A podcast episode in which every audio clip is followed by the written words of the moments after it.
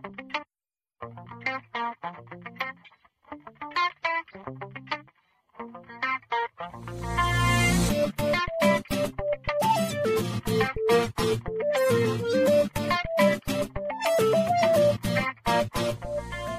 Good afternoon, everybody. Welcome to the Healthy Indoors live show. I'm your host, Bob Krell, founder and publisher of Healthy Indoors magazine. We've got an interesting show today. We're going to uh, be uh, previewing uh, the upcoming uh, Indoor Air Quality Association, IAQA, uh, global uh, virtual conference that's happening next Monday through Thursday, the 15th through the 18th of February. Um, so, with us today, we have uh, some guests from IAQA. Um, we're very happy to have uh, both the uh, president, Mr. Jay Stake, and their executive director, Michelle Buggy. Welcome, guys. How are you? Very good. How are you doing today, Bob? You know, it's it's an, it's an, it's another day in Syracuse in uh, the snowy gloom capital of America. We, we got another six inches of snow uh, to welcome us this morning, to add to the other two and a half feet that's already there. so anyway, um, you know, exciting stuff going on. But I mean, let, us let's, let's talk about the elephant in the room a little bit, right? Um, this is IAQA's first live virtual event, as far as uh, taking a national conference and turning it virtual. Um, you guys got under the wire last year um, because your event was in February. And uh, you know, so before everything blew up with the pandemic, you you and a couple of other associations got your things uh, got got your live in person events in. Um, but that's changed things, right? A little bit.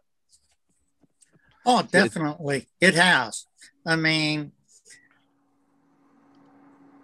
I myself, I like doing the face to face, but you got to do like that. We do this virtual because we can reach so many more people, and we're trying to make our global uh, presence known. And at this conference here, uh, like Michelle was saying before, we have 21 different countries right now that have registered that are going to be represented at this conference, which is extraordinary.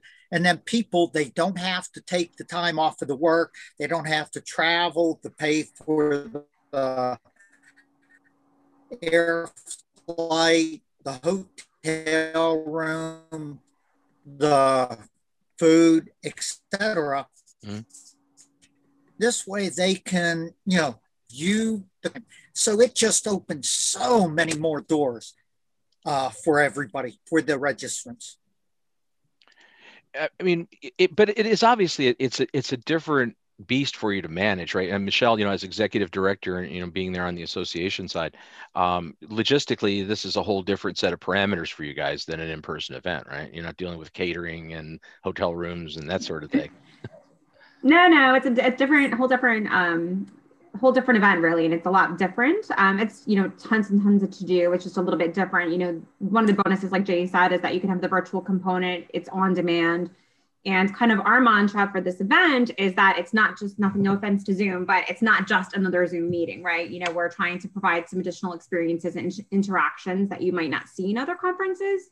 So there will be the opportunity to have kind of roundtable networking where people, you know, like seven or eight people can be together in a basically a Zoom and have conversations and things like that. So, you know, as much as we would love to be face to face, it just wasn't doable for this year. So this is kind of the next best thing to give people their education, their CEs, as well as, you know, some networking as well to have that one on one. But a lot of it went into it and it's just, it's very different, but it's a lot of work but um, it's coming together really nicely and we're really excited for the turnout for next week. So so you know it's obviously with this different format you know being being on a, a stream format um, and you know most of most of us you know in the real world now have been experiencing that for about a year um, so it's it's not all new, but um, what are some of the new things or innovative things that that you guys are doing for your virtual event next week? Uh, that that would be maybe a departure from what people would see in an in person event, but things that you think would uh, making it noteworthy. And I'll throw that out to both of you. Yeah, I can jump in with a couple things. So yeah, Michelle's the best one for that. I mean, they work so hard. So we, you know, when you think about an event, you can't just do what you did at your live event and just have it and put it in a virtual format. We found that that doesn't work because um, we, as as the management for IAQA, we work with a bunch of other associations as well. So we've we've, we've been able to learn from other other groups. And so what we're doing, you know, IQA basically a lot of our sessions, it's presenters giving, you know, um, some technical session, that type of thing. We've tried to incorporate a little bit more um, panels and some unique discussions along those lines. We have a really cool kind of frontline panel session coming up. And what that is, is we're going to be interviewing four different people about kind of what they experienced in 2020, just, you know, um, just different perspectives. We try to make it pretty diverse um, from across the globe and finding out you know what they encountered and then that's going to lead into a roundtable discussion where those same folks are going to be available to sit down and talk with people and have some follow-up conversations so that's something a little bit different than just sitting in front of your screen and and watching watching a session although there's plenty of that too you can't get away from having that of course but you know we're trying to change things up a little bit I mean, it, you, and you need to, right? Um, you know, we've we've been involved with Healthy Indoors. We've been involved for three years now. Well, actually, more than three years. We because we live streamed. Jay, I don't. You probably don't even remember this, but we did live stream part of your um, event from Nashville. Oh God! We did in thirteen. No, seriously, we live we live streamed. I think three yeah. or four sessions to Facebook. Um, so so that you were actually well, you were not the first one. We actually did one, believe it or not, all the way back as early as it was like crazy. It was like 2000 i think we streamed our first for it was awful by the way it's all pixelated and just terrible but um you know so we, we've been dealing with that but it's it, what's been the challenge i think for all the all these live uh live virtual events now is trying to replicate or at least offer some form of interaction and engagement with your audience. I mean, that's tough, and and it's it's tough with vendors too. But we'll we'll, we'll take it in two parts. Um, with your audience, uh, how, what ways can they interact with each other when they're at your event? There's I'm assuming there's some mechanisms for that. Yeah, I mean, there's the traditional chats and things like that, but then they'll have the ability to to um, talk face to face and roundtables. We have a bunch of different sessions for networking um, and then they'll have the opportunity to also just connect outside of the platform. But um, mainly online chat, there's going to be discussion boards around certain topics so that if you have questions for a speaker or something and you can't get back to them, um, you know, if you're not present for their session or something and you watch it on demand, you have a question, you can post it and then they can follow up with you at a late, you know, later and you can check back to see the response. So that that's a nice feature. And again, I think a, a, draw will be the several round, several slots we have for roundtable discussions where you literally will be face to face, and then there's ongoing chat, of course, through and live in the session and opportunities to ask questions to speakers. All the speakers will be available to to answer questions. Now, with the chat, do you do you have video uh, functions with with amongst attendees or no? I mean, a lot of events don't have that we do have it not not directly with the chat. It's like through more of the scheduled roundtable time. Got it. It'll be scheduled times to, to talk face to face, but otherwise it would be more of, of a chat or if people meet privately to, to chat as well. Sure. Excellent. Um, and that's I, I, how about you know? So the second part of that initial question was, you know, dealing with your sponsors and you, you know your your virtual trade show effectively. Um, what's uh, how's that how's that going to be presented? And what are some of the uh, details that people can expect with that next week? To be honest we found that the traditional virtual exhibit halls you know they're just they just don't work wonderfully to be perfectly honest. So that's not what we're doing. We've got a gallery for all our sponsors and they are you know most a lot of our sponsors are given the opportunity to present um, like a mini session where they can kind of give a quick update as to a new product or service that they're offering or whatever they've got going on and they wanted to share.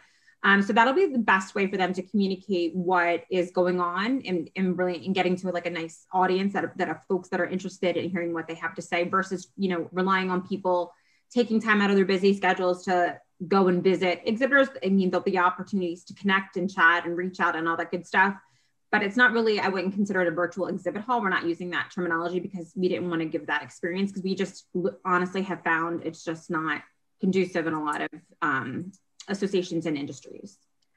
It's clearly challenging you know and i, I can say from direct experience right because we produced five events last year. Um, it, it, there are there are pros and cons to those you know the, it, for, for the vendors uh, for everything i've seen the you know, both as an, an attendee going to other people's events and ones we've done, it doesn't seem like there was a high engagement level with an audience and a virtual trade show. It just, it's never, and, and, I saw all different size events. I mean, events with 16, 1800 attendees, 2000 attendees, small events with a couple hundred. It didn't seem to vary, you know, depending on the audience size, it didn't really make any difference. So that's, that's, yeah, that's, uh, that, that makes sense. That makes a lot of sense. Um, any any other uh, things that we should expect next week? I know you just yesterday announced another keynote. Yeah, we have um, Caroline. I don't want to uh, butcher her last name. Blazovsky. Well, better you than me. Blazovsky. there you go. so I'm glad I didn't butcher it. So we're excited for her, her, talk. Jay, you want to talk a little bit about Caroline? I know you had, you know, um, had been talking to her in advance. Yeah. Our, our Caroline, uh, her company's name is My Healthy Home. She's a residential environmental consultant and she's been on CBS, NBC, ABC, a lot of different uh, prime time shows, uh, Sirius XM, House Smart TV, uh, Reader's Digest. She's been in. Uh, in fact, one of the shows that they did a sting on remediators, she went through and did the preview to the house to verify if there was any mold before mold remediators come in. So uh, she's good in it, very good in My Healthy Home, which is said so many people are spending so much time in their homes, it's becoming more and more important. Um, and, and she was just announced yesterday, correct? That was that was a new because I saw a post from you guys on it, and I didn't even have a chance to explore uh, and get into the background on that. Yeah, we decided, you know, kind of a late breaking addition. Um, we were kind of going back and forth with availability. So it turns out she's available and we're really excited. She's got some really good studies that have shown that have been from this year about how consumers are much more interested in indoor air quality. Um, and she's also got some great new technologies that are pretty groundbreaking as far as they've only been out like a month or so. Um, that she'll be sharing with everybody. So it should be a really informative session. Um, also, as just a plug for the session, if you attend, uh, there's going to be a giveaway for a new HEPA heated filter from, from IVP. It's something that they just launched. It's worth about seven, eight hundred dollars, where it kills 99%, 99.999, I think is the exact of um, you know, uh, certain contagions and things. So that's pretty cool that we have a little extra bonus for everybody that attends that session. It's nice. a neat uh... not they don't not everybody gets not everybody gets one. They get to enter to win. So uh, yeah, well, so it's not gonna be like an Oprah show in that regard. No, you, know, you don't reach under your seat and everybody gets yeah, a multi thousand dollars. Uh, no. Oh, Jay's freezing a little on us. No, yeah, I am. Am you I were, good now? Yeah. yeah. you're good now. Well, okay. I mean, it's hard to tell but, with you sometimes whether you're freezing or not.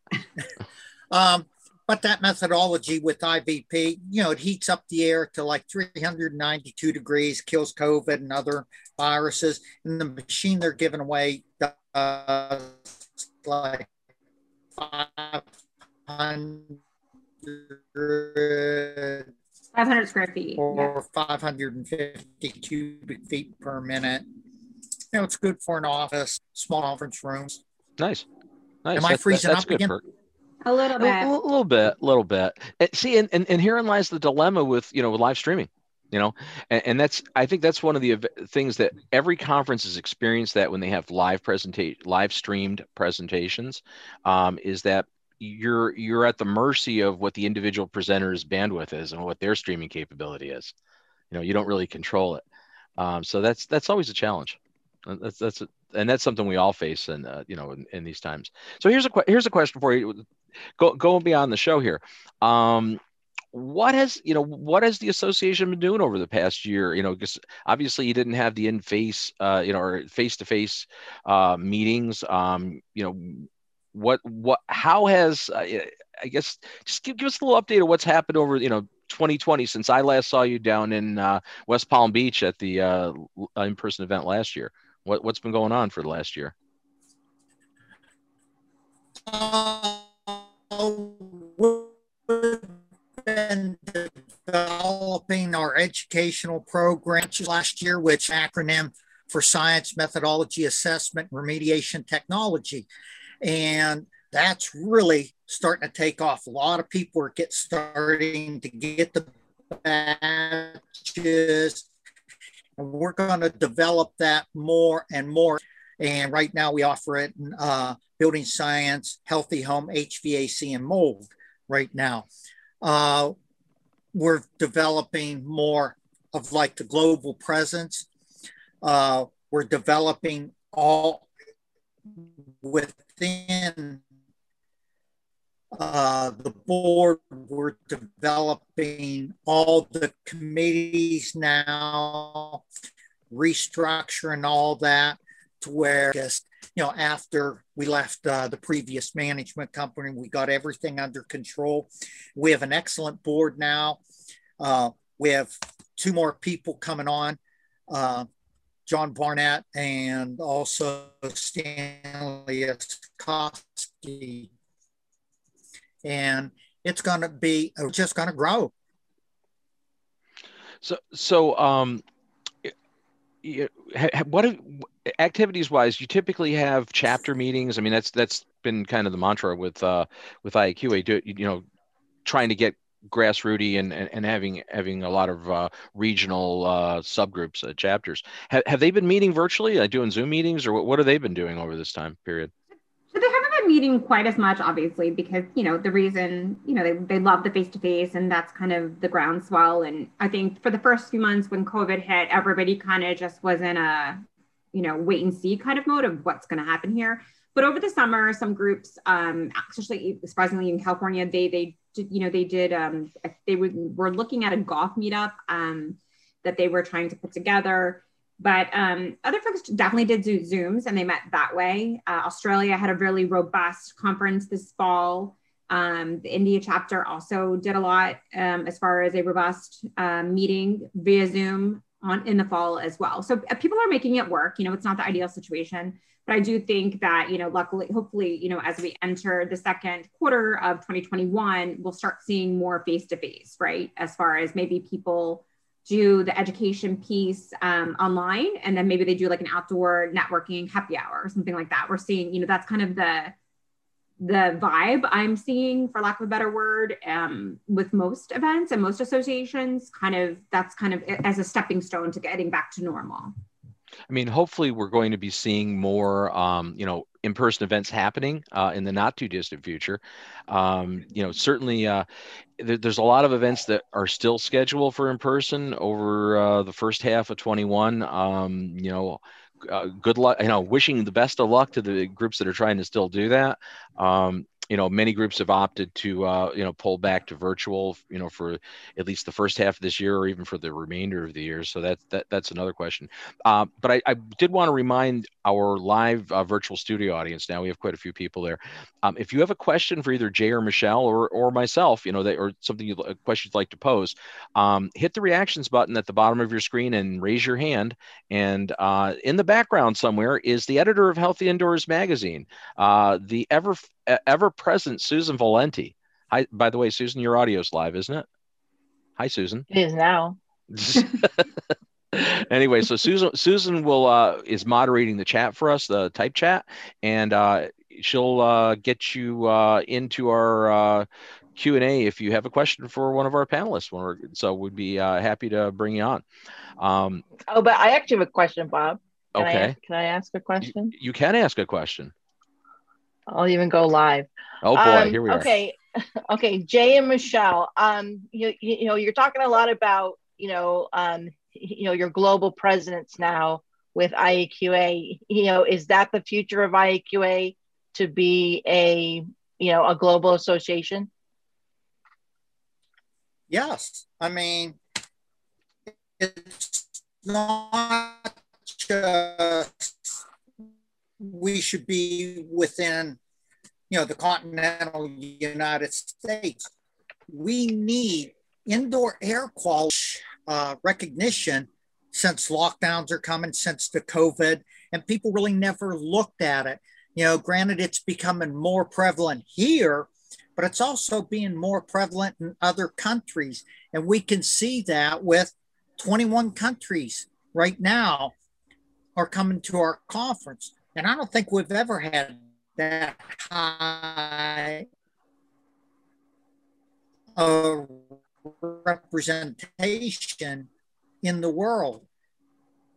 Yeah, I can add to that that, you know, we were just looking at some membership statistics that we're going to share with everybody during our meeting next week. And I think we had about 35 countries represented in membership from 2020. So, you know, I do think there's that global interest already, but yeah, it's definitely an area to expand upon because there is so much need. We're hearing from different folks, and it's the area of interest where is, is very great. Um, and that's why we're seeing great traction in some of our chapters.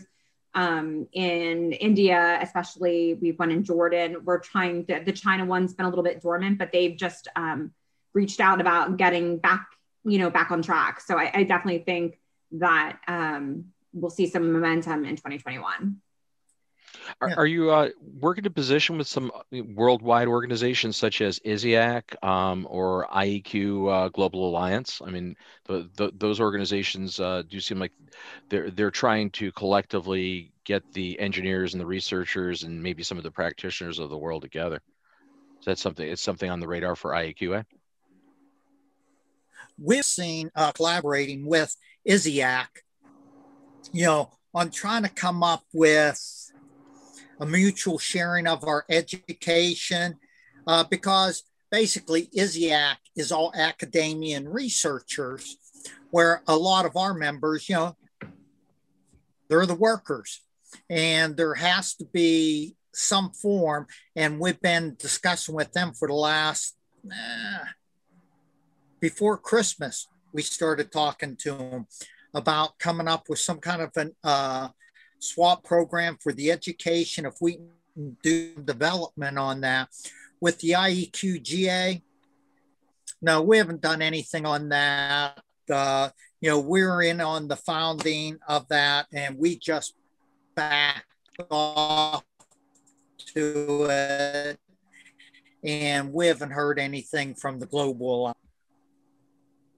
Okay are focused on the allied industry partners. And you guys, if you go, I don't know if you recall, but we announced that group of about 10 or eight, eight or 10 industry associations that kind of joined together. And uh, we actually put on a joint webinar in response to COVID. But that group, obviously, this year has been very busy for everyone the past year. So we hope that group will start doing um, more joint initiatives moving forward. But we do a lot of stuff individually already with a lot of those other individual groups, whether it's ABRA or AIHA or what have you.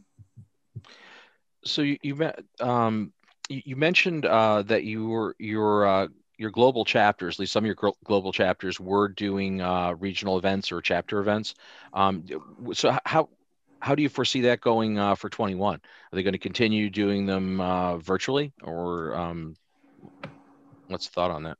Well, Australia definitely probably could do something in person. They're like one of the only ones, right? Uh, you know, I think it's just wait and see. It'll be dependent on the region, you know, and I think that'll be to hold true in the US, you know, depending on what local regulations are and what the temperature is. But we do see that, you know, I think everybody will be able to have in person. I mean, my hope is I, I, don't see anything why people couldn't be able to have some sort of safe in um, uh, in person event in 2021. I mean, yeah, I hope- think it's going to be strong that way. The Australian chapter, they do those lunch and learns and you look at the geographical area that it covers, it works out really good for them. Yeah, my, my thought is, is as this moves forward, um, you know, I guess my question, I shouldn't say thought. I mean, I have thoughts, but I, would rather pose the question to you guys as, as a, a group here. Um, do, how do you see that the pandemic from last year and the way things changed right? You had to do start doing virtual events and doing things online. How do you see that affecting you going forward 20 you know 2021 and beyond? Are, are certain certain uh, virtual components going to become part of your regular offerings or you know like or, or, or, is the plan to get back to you know what was some sort uh, semblance of normalcy Jen, you want to start that? I mean, it's kind of both, right? yeah. I mean, I mean, that's a really loaded question, Bob. I know. I, mean, I know. Yeah. It wasn't on the list either. You got to look at. I would much rather be face to face with everybody, but then there's other people, other you know, companies they would much rather do this uh, the Zoom and be virtual, and we're just going to have to go with the flow and keep. And AEH is doing a wonderful job on monitoring. Take our face-to-face conference and go, okay, it's going to be digital. They started off with the virtual conference to you know expand. So it's just going to have to be very fluid. Yeah, we definitely will be as time goes on, and if anything happens, we go ahead, Michelle. Oh no, I'm sorry. I thought you, I was the it was the buffering. Sorry about that. Go ahead. No, I'm done. No, She was buffering. Yeah, I would just give you a sneak peek. So for 2022, we're definitely in Tucson for our annual meeting. We're really excited about that. That's in February. So that will definitely be a face to face. And you know, I think that with with our global expansion and interest, I think that's the area where we could do a virtual component in my mind. You know, whether it be um, something where we do some some sort of hybrid events where we do some live streaming at our annual meeting, or potentially, you know, six months, you know, during the year do a different virtual event that's a little smaller in scale or something like that so that we can add value to everyone you know we want to reach the audience that can come in person and also the ones that can't makes sense i mean you're, you're i think it, it, there's like there's a double-edged sword here with, with the virtual events obviously um, in 2020 we had to do a, a really fast shift to that um, across the industry. You know, all, all, the associations, organizations got thrown into it, kind of get thrown through the wolves with it.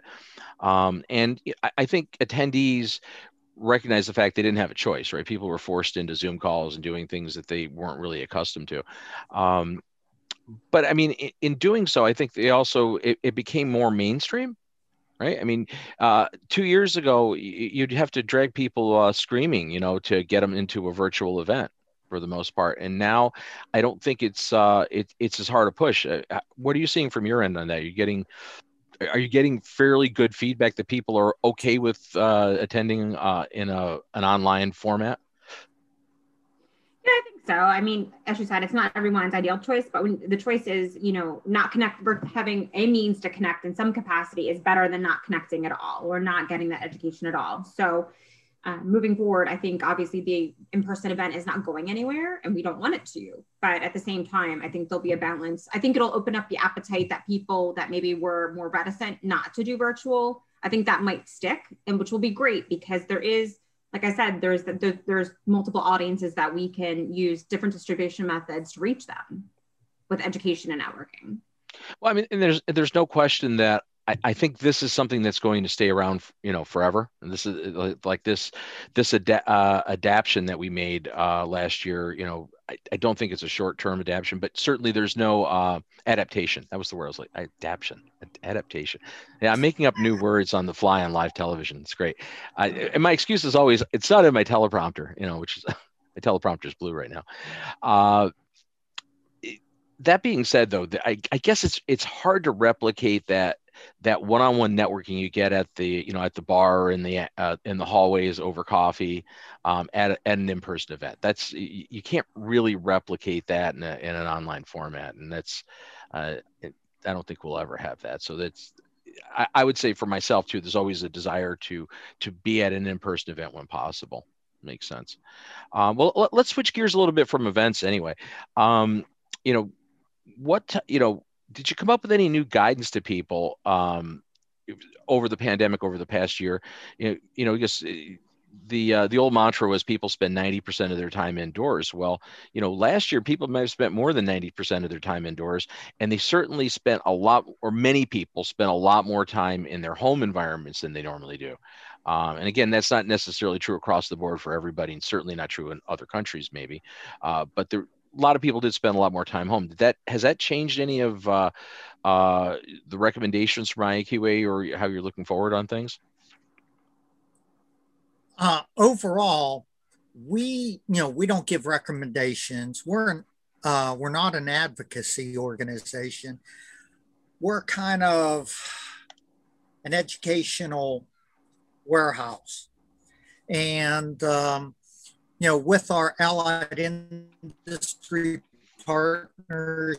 You know, we had a webinar on the COVID on it uh, because some of them, you know, they have the different credentials for in those specific areas uh, for infectious diseases, et cetera. But um, I'll turn that over to Michelle now. Yeah, I mean, I just echo what I said. You know, eh, we're kind of just the one-stop shopping. We want to provide information. You, we have our allied industry partners that we recognize as leaders in the respective fields. So, because IAQA is, you know, we're a little bit unique. We're not just, you know, remediators. We're not just uh, the specific type of scientist. We're a multidisciplinary association. That's what makes IAQA special.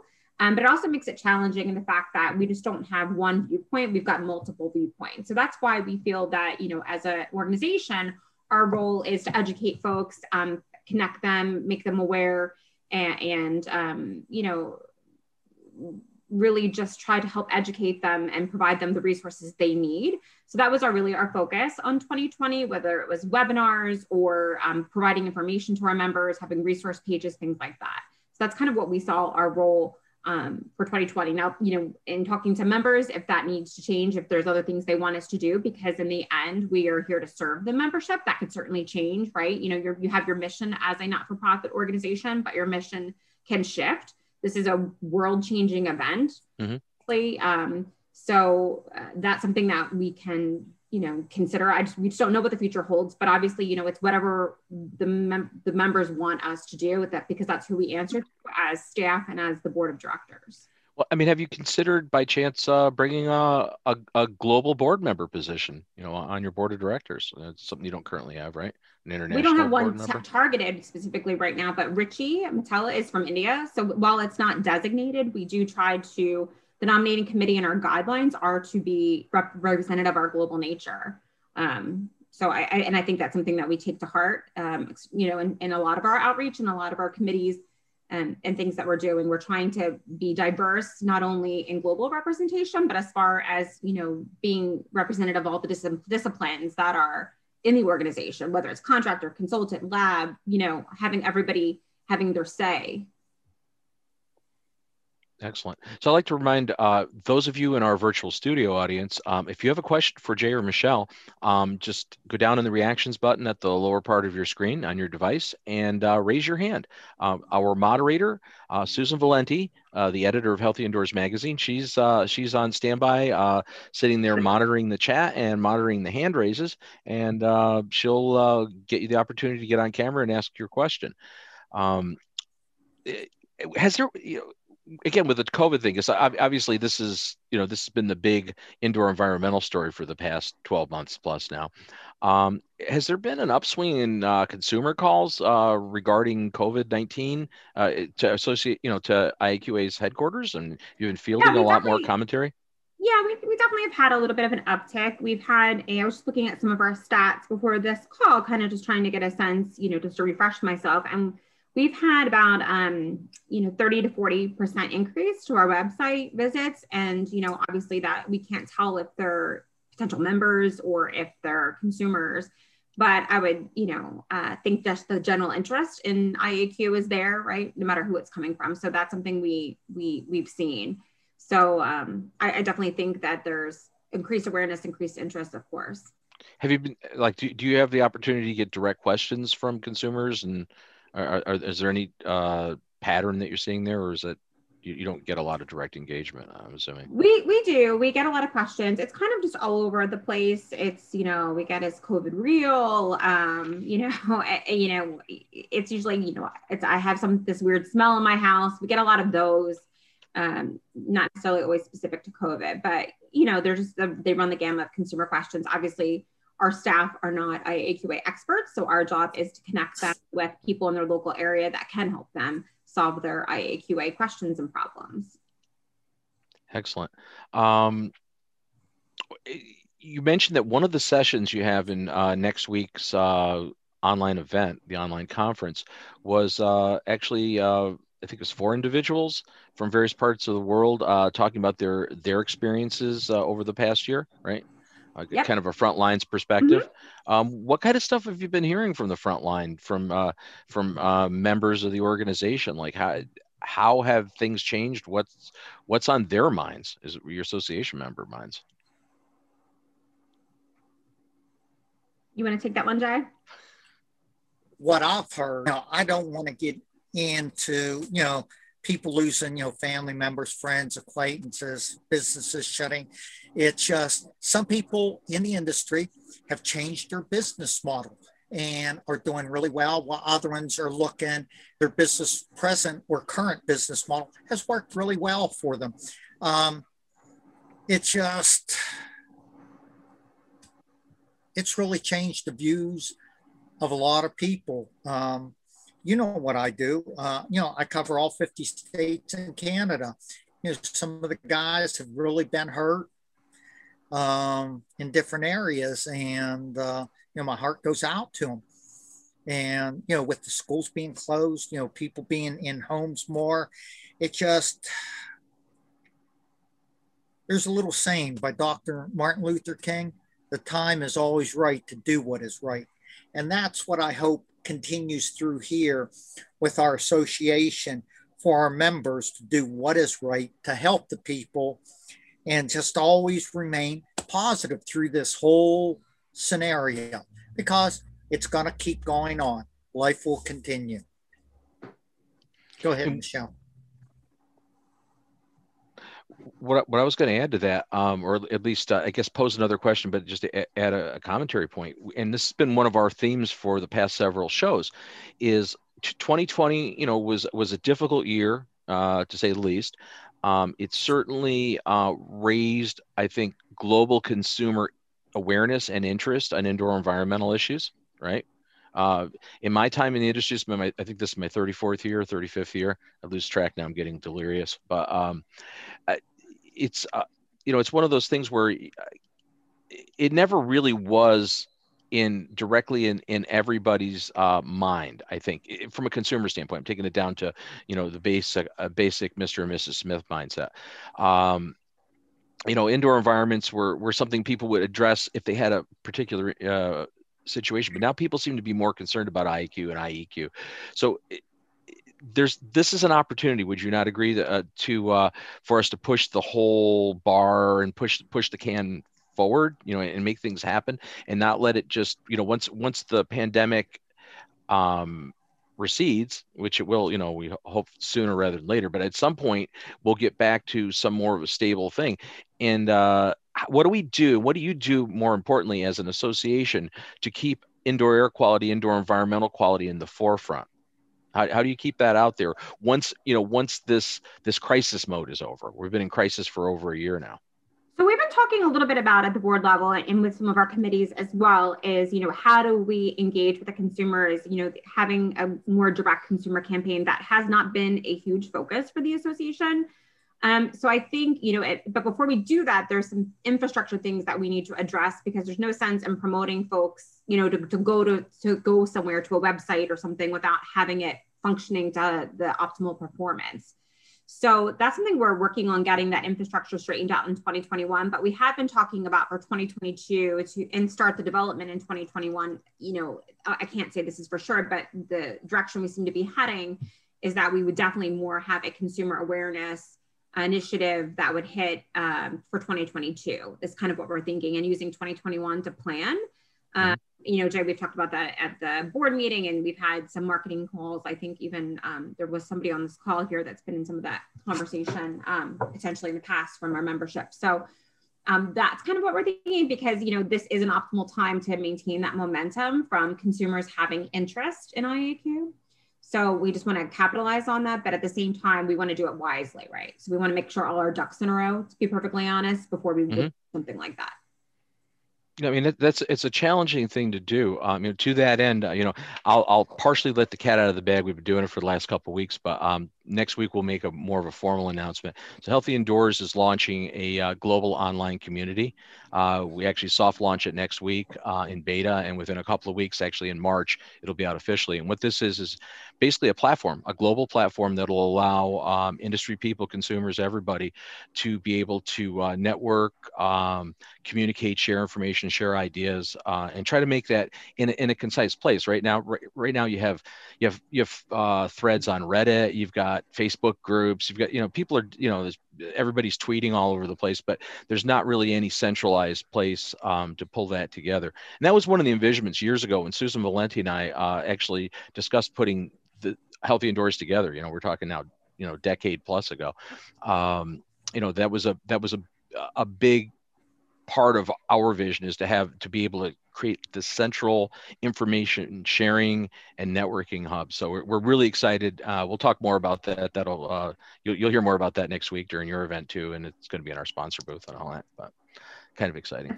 yeah, no, uh, it's very exciting. And that's and what you know the thing is the idea of that community is that it's it's going to be a place where not only individuals and you know providers and practitioners and academics can get there, but also associations too. I mean, we're looking to get groups and collaboration amongst everybody, right? Because that's sharing, having a central repository and and, and a place for people to meet outside of their own organizations is a good thing. You know, obviously, you know, from an association standpoint, you tend to be you tend to be association centric, right? You're dealing with your members. Uh, you're not really that concerned about the members of some other association. So hopefully we'll provide you that platform. Um, you, you know, one of the things, um, this this has been a question. I'm just throwing this out there, and Jay, you're probably going to be the one to field this one. Um, are, should we? We're, st- we're still dealing. We're reeling in the COVID pandemic. Should we be more concerned about surface cleaning or ventilation improvements and enhancements right now to combat this uh, situation? And I know that's a loaded question. I mean, it's an opinion. What do you think, too? you both yeah. or no? I have an attorney friend. He goes, it depends. With it, you can't take one over the other.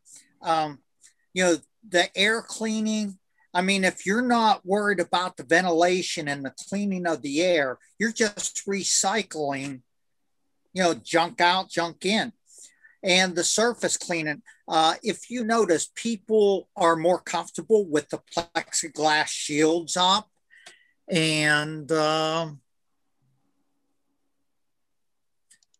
just functioning more and cleaning more. Uh, you go into stores, you see different cleaning because they just can't keep them in stock in the other. I think you need it together.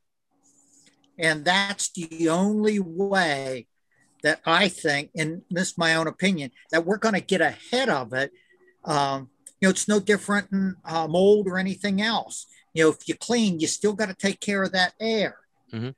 And same way with this, you got to clean the surfaces, you got to clean the air. There's been a mess- messaging issue, though. Wouldn't you agree, Jay? There's there's been a messaging issue. I mean, industry wide. I'm not I'm not p- pointing this at you personally. I'm saying you know as far as you know what we've gotten from uh, the cognizant no, no, no, authorities, right? It's it hasn't it hasn't been clear. No, they haven't been focused on it because everybody wants to feel that their opinion is more superior than someone else's, and it all depends. You know, they push their products. Hey, you need this. This will take care of it when there needs to be more of a collaboration on that end of it to where it's almost a joint force, kind of like what we did with the allied industry partners. You know, get together and have one consistent voice. Mm-hmm. And I think once that starts coming out, then it'll start driving it home. It's, definitely you know it, it's definitely a good question though. Um, oh, yeah. To that end, to that end, uh, the, so um, today at 11 a.m. Um, the uh, House Committee on and I'm going to butcher this because I don't have it in my notes, but basically, uh, part of the reconciliation project uh, process for the budget, the energy, uh, the Committee on Energy, and I forget the name of it. Susan, you can chime in if you, remember the name of the committee.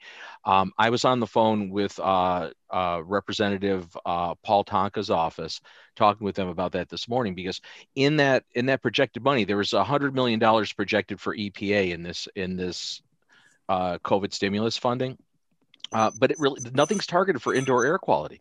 Everybody's talking about getting schools open and doing, uh, you know, you got to get the kids back to school. There's not a there's not a penny allocated to you know to give EPA some teeth again on the IAQ side, you know, and I and you know I voiced my opinion with them that I think I think it's crazy that you know we're not we're not going you know that this is a again this is a prime time we're, we're worried about making schools safe and healthy to get kids back in them and uh, you know but we haven't really allocated funds to do that. It's, it's a problem. Well it is a problem if the funds were used properly. And I know we're getting a little into the politics. You know, mm-hmm. there's been money allocated, you know, for new ventilation, and it's just they don't need to do new ventilation. You know, put some systems in UV light systems, or you know, you know, it's not an endorsement, but like the IVP where it kills the COVID you know there there's other ways of addressing it but it just comes down to the one voice being uh, projected uh, and educating them and instead of you know one company or you know politicians saying hey if i do this i can get more money in my coffers mm-hmm. and it's a shame that people just can't put everything aside and do it for like the getting the kids back in school. They need it. Uh, you know, will they ever straighten up?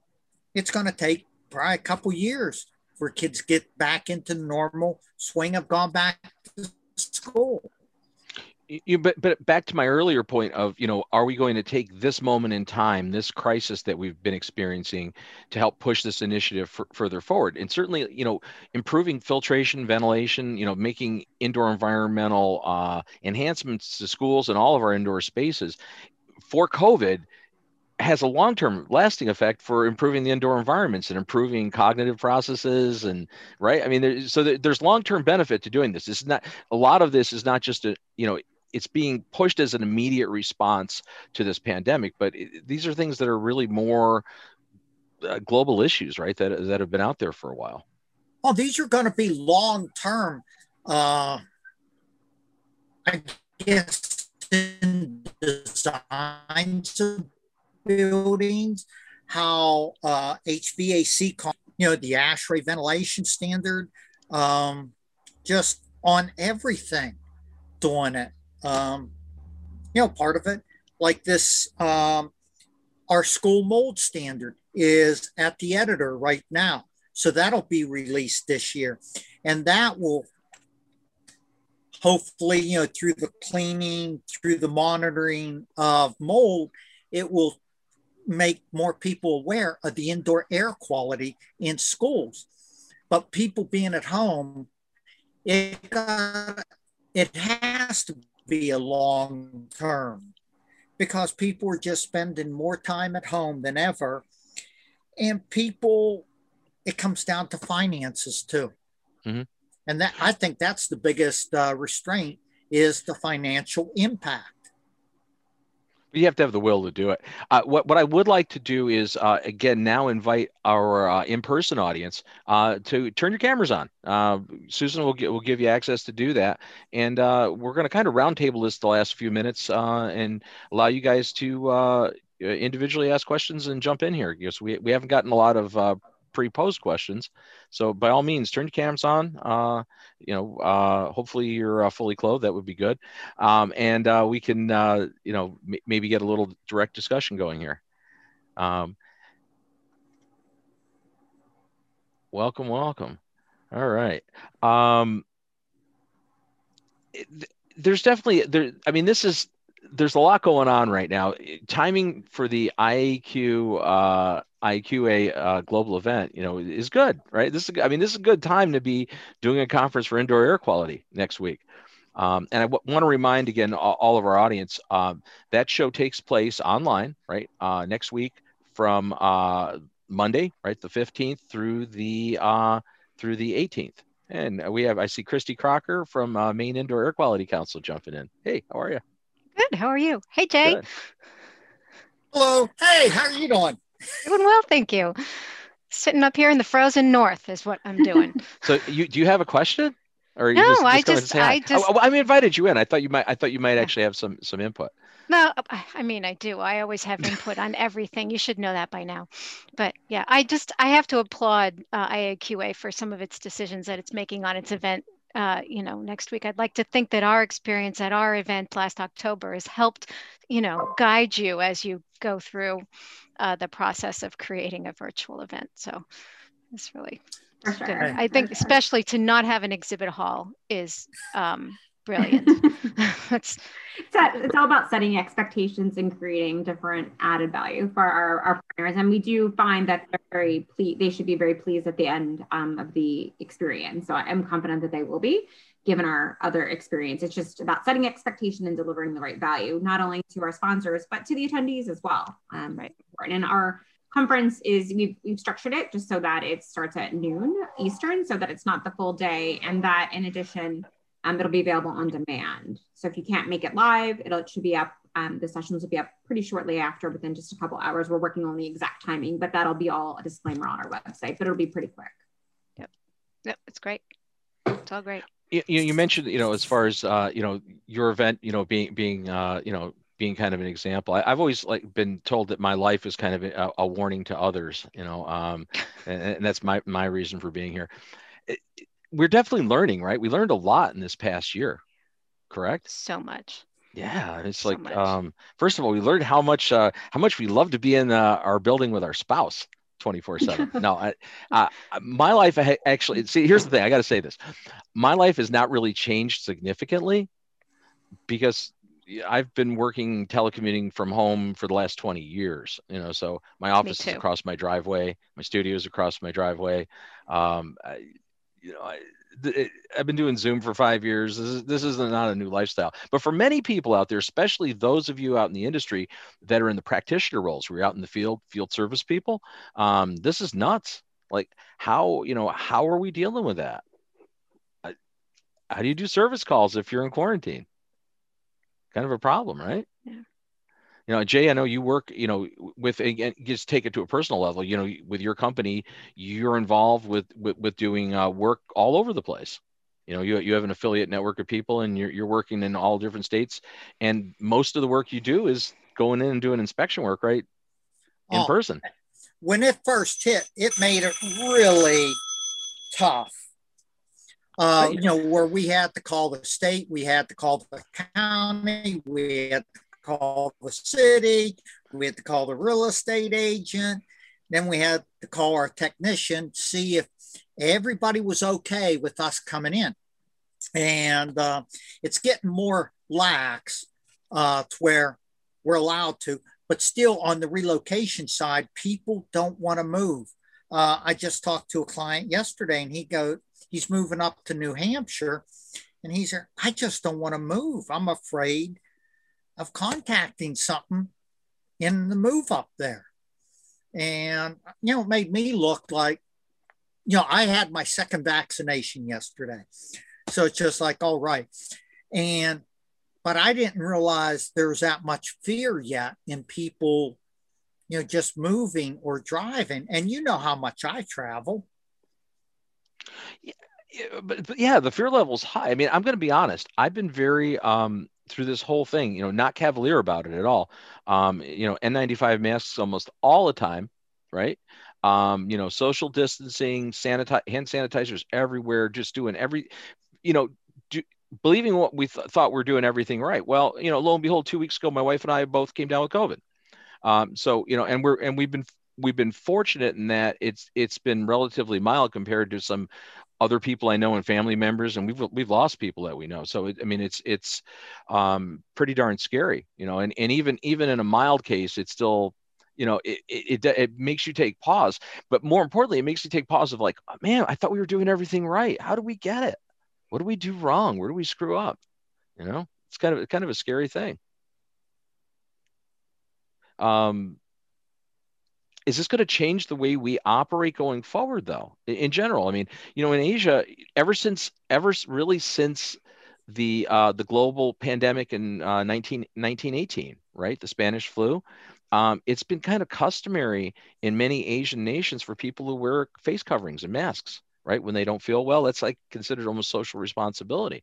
Um, is that going to change that here? Do you think people it'll be more often that we'll be seeing people wearing masks in public going forward, or do you think we're going to go right back to where we were? I'm just posing that question. I thought was interesting. No, I, I think it will. I think if you look when you're driving down the road, you have one person in a car by themselves, and they have the mask on and gloves. That seems odd. Yeah, I, I get that. Well, I can say anecdotally, my hairstylist who gets strep three or four times a year, she says she thinks she gets it from her clients and she hasn't gotten it once during the pandemic, you know, in, in 2020. So she said, you know, I might actually wear a mask in, in the winter months because I don't want to get sick every three weeks. Patrick, you have a question or comment? I thought it was interesting. Oh, I've been sitting here trying to figure out how to run my new camera. Well, we got you now. Um, no, you were talking about the, I'm down this last year, 2020, I'm sitting here doing taxes. Um, I'm down 90%. Uh, Yikes. 90% of my work is rural Alaska villages, and they they don't they haven't allowed us in since April ish. So yeah, it's effective. That's tough. I mean, and I I, I hasten to even ask, you know, how, how do you survive losing 90% of your volume? That's a tough situation. Dollar out no, no profit this last year, but I mean, it's it's starting to look a little better. The problem is the native villages have such conflicting information given to them. You know, we were told if we got the vaccine, we could come, and now all of a sudden they've said if you have the vaccine, you're still not. It's still not safe, is the way they've been told. So we're still not allowed. And I've got tens of thousands of con- dollars worth of contracts just sitting there since early last year. Yikes! Nowhere. Yikes. CDC just came out with new announcements today regarding the vaccinations and whether or not you can be around people. I think that was just launched a few hours ago. So hopefully that will, um, that change will bode well for you. Yeah, ho- hopefully, because what's happened, eh, you know, they did the emergency approvals on these vaccines, and usually the vaccine approval process takes so many years because part of the approval process is that it also stops you from, from not just contracting uh, symptoms and a disease, but from being able to spread it. And uh, unfortunately, if you don't have a time factor, right, without a time machine, you can't actually do that type of study without going out a year or two to see how long the efficacy is and whether you can prevent that. Right, but they just released today that if you've been vaccinated and you've been exposed, you do not need to quarantine. That just came out. They changed the regulation. They haven't provided the science behind it yet. Hopefully, really? that's out at some point today or tomorrow. So yeah. that just broke. I just saw it on the news maybe an hour or two ago. Fascinating. I'll have to look into that. Well, I mean, one of the questions for me, you know, so okay, uh, my wife and I have COVID. Now there's conflicting information on wh- whether you how long you should wait before you get a get a vaccine. You know, like it, it should be it should it be a minimum of 90 days? You sort of have resistance, they believe, for 90 days if you've actually uh, uh, recovered from COVID. Uh, but then you know, there's like nobody seems to understand. Should you take one shot? Should you have two? What what? You know, here we are. And again. do you have the antibodies? Because a lot of people you know, that was stated to have COVID, they don't have the antibodies. I yeah. mean, because I think it has something to do with so, the severity of your case too. You know, like being that we had mild flu-like symptoms and you know headaches and fevers and stuff, but you know, not really any severe respiratory distress or anything. You know, thus far, you know, knock on wood. You know, um, but yeah, it's these are these are interesting times, guys um, well, we're, we're, we're kind of running, we're getting to that point where we're at the end of, um, one thing I, I guess we want to do a, uh, you know, a, a last opportunity. Uh, you know, if Joe was here, if Joe, if Joe Madash, our co-host was here today, he'd be saying it's the kind of like the, the final wrap up question, final chance to throw in your two cents. So I'm going to give both Jay and Michelle an opportunity, uh, to just, you know, give us like a, you know, final thought, something that you think is important, maybe you didn't get in, and um, uh, who would want to go first? I'm going to actually let you let you make the determination. I don't want to put you on the spot. or maybe I will have to put you on the spot. Like go ahead, Michelle. Okay, Michelle's I'll going put you on the spot. She... Well, I think I really think you covered a lot of the topics that we had in mind. We're really excited about our event next week, obviously, and we just encourage everyone to register. The one thing I did want to mention is that um, we do have a special rate for folks in uh, developing economies. The list of countries that applies to is pretty broad. And it's uh, $99 if you're a member of IAQA. And if you're not a member, it's $198, but you also get membership for the rest of this year. So it's a great way, a pretty affordable way for people that normally couldn't maybe travel all the way to the States for our annual meeting can certainly enjoy this virtual opportunity. So again, that, that list is pretty broad. So I just wanted to plug that a little bit if, if you guys don't mind. Certainly. And Jay, um, closing thought. This is you know, with everything gone on, this is an exciting year. This is when you lock and load and rock and roll and go with it. You know, you just push ahead and don't, you know, get down in the dumps and, you know, do the oh woes me. It's just, okay, this has gone on. How can I help people? How can we move forward? And I think that's one of the things IAQ persevere through this and to help people and just educate everybody. Yeah, it is gloom, but hey, if you get lemons, you make lemonade. Well, I mean that's that's the true entrepreneurial approach, isn't it? Um, so, you know, again, final plug here. Um, you know, next Monday through Thursday is the IAQA 2020 Global Virtual Annual Meeting and Expo. Those are a lot of words to say in one sentence. uh, you know, the 15th through the 18th. So if somebody uh, isn't already uh, registered to attend and uh, they want to attend, how how where do where do they find more information? How do how do they get become uh, get their tickets to this thing? So they just go to annualmeeting.iaqa.org or, Michelle. or they can just ooh, they can just go to iaqa.org and get a link from our website. That's probably the easiest thing to remember. Just go to iaqa.org. You'll see a link there to our annual meeting, and you can get more information there. And um, we hope to see you there next week. Yes, yeah, so we'd like we'd like to uh, thank our thank our guests uh, uh, Michelle Buggy and uh, Jay Stake. You know, nice. Appreciate you guys taking your time out of uh, your busy schedule because you got an event coming up. I get that. it's like not, not that easy to take an hour away from that, but um, looking forward to joining you guys next week. I'll be there as a sponsor and uh, probably chatting and tweeting and doing all kinds of wonderful stuff. Uh, awesome. Um, from Healthy Indoors. Um, so again, best of luck with it, and uh, we're definitely excited to be part of it.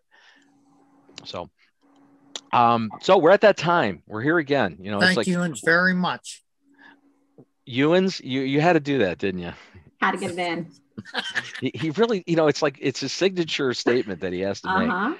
Uh, yeah, well, okay, Jay. Yeah, I, you know, actually, you were very, very well behaved today. So, um, I, I will, I will say that uh, it, it's always a pleasure seeing you, but it was an especially hold on pleasurable event. I don't even know what's happening now. and at this mo- at this moment, I'm going full screen. Um, so I, we hey. are at that time. Well, well hang on. Pittsburgh. Do I have to let you in? Hang on. What what'd you do? I missed it. I, I why am I allowing oh. you to? Do, oh, okay, Pittsburgh. Got it. Uh, you're a Pittsburgh uh, fan. Yeah, okay. Pittsburgh. That's where Ewans are from. Ewans? Ewans? Seriously? I, I wouldn't know this because I'm not from Pittsburgh, I guess. All right. So once yep. once again, I'm once again I'm going to attempt yep. to do the closing, Jay. once again. so thanks so very much for uh, to, to, both to both our virtual studio audience, all you guys that joined us here uh, in the virtual studio, um, and as well as all of you that are either watching it on our simulcasts uh, out on social media or other platforms, or those of you who will watch it uh, after the fact uh, as a recording on Vimeo. Um, we appreciate you joining us. Um, we'd like to have you here every week. The Healthy Indoors Show live, the new live show, airs every Thursday or most every Thursday. We'll be off next Thursday. So I guess I should say that we're taking the week off for the IAQA event. We'll be back on the 25th. Um, but we are generally here on Thursdays, 1 to 2 p.m. Eastern Standard Time. Um, so we'd love to have you join us and uh, especially uh, sign up for the studio audience. Uh, give you an opportunity to come in and put your smiling face on our camera and ask questions. So we would look forward to having you there. Uh, when we're back in two weeks, our our buddy and co-host Joe Medosh will be back with us, and uh, we've got a good slate of things coming up in the next few weeks. So, uh, for Healthy Indoors Magazine. Uh, and uh, the Healthy Indoors Live Show. I'm Bob Krell. Uh, we hope to see you guys again soon here on the Healthy Indoors Show.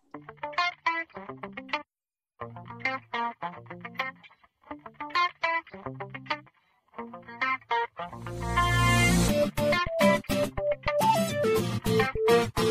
Thank you.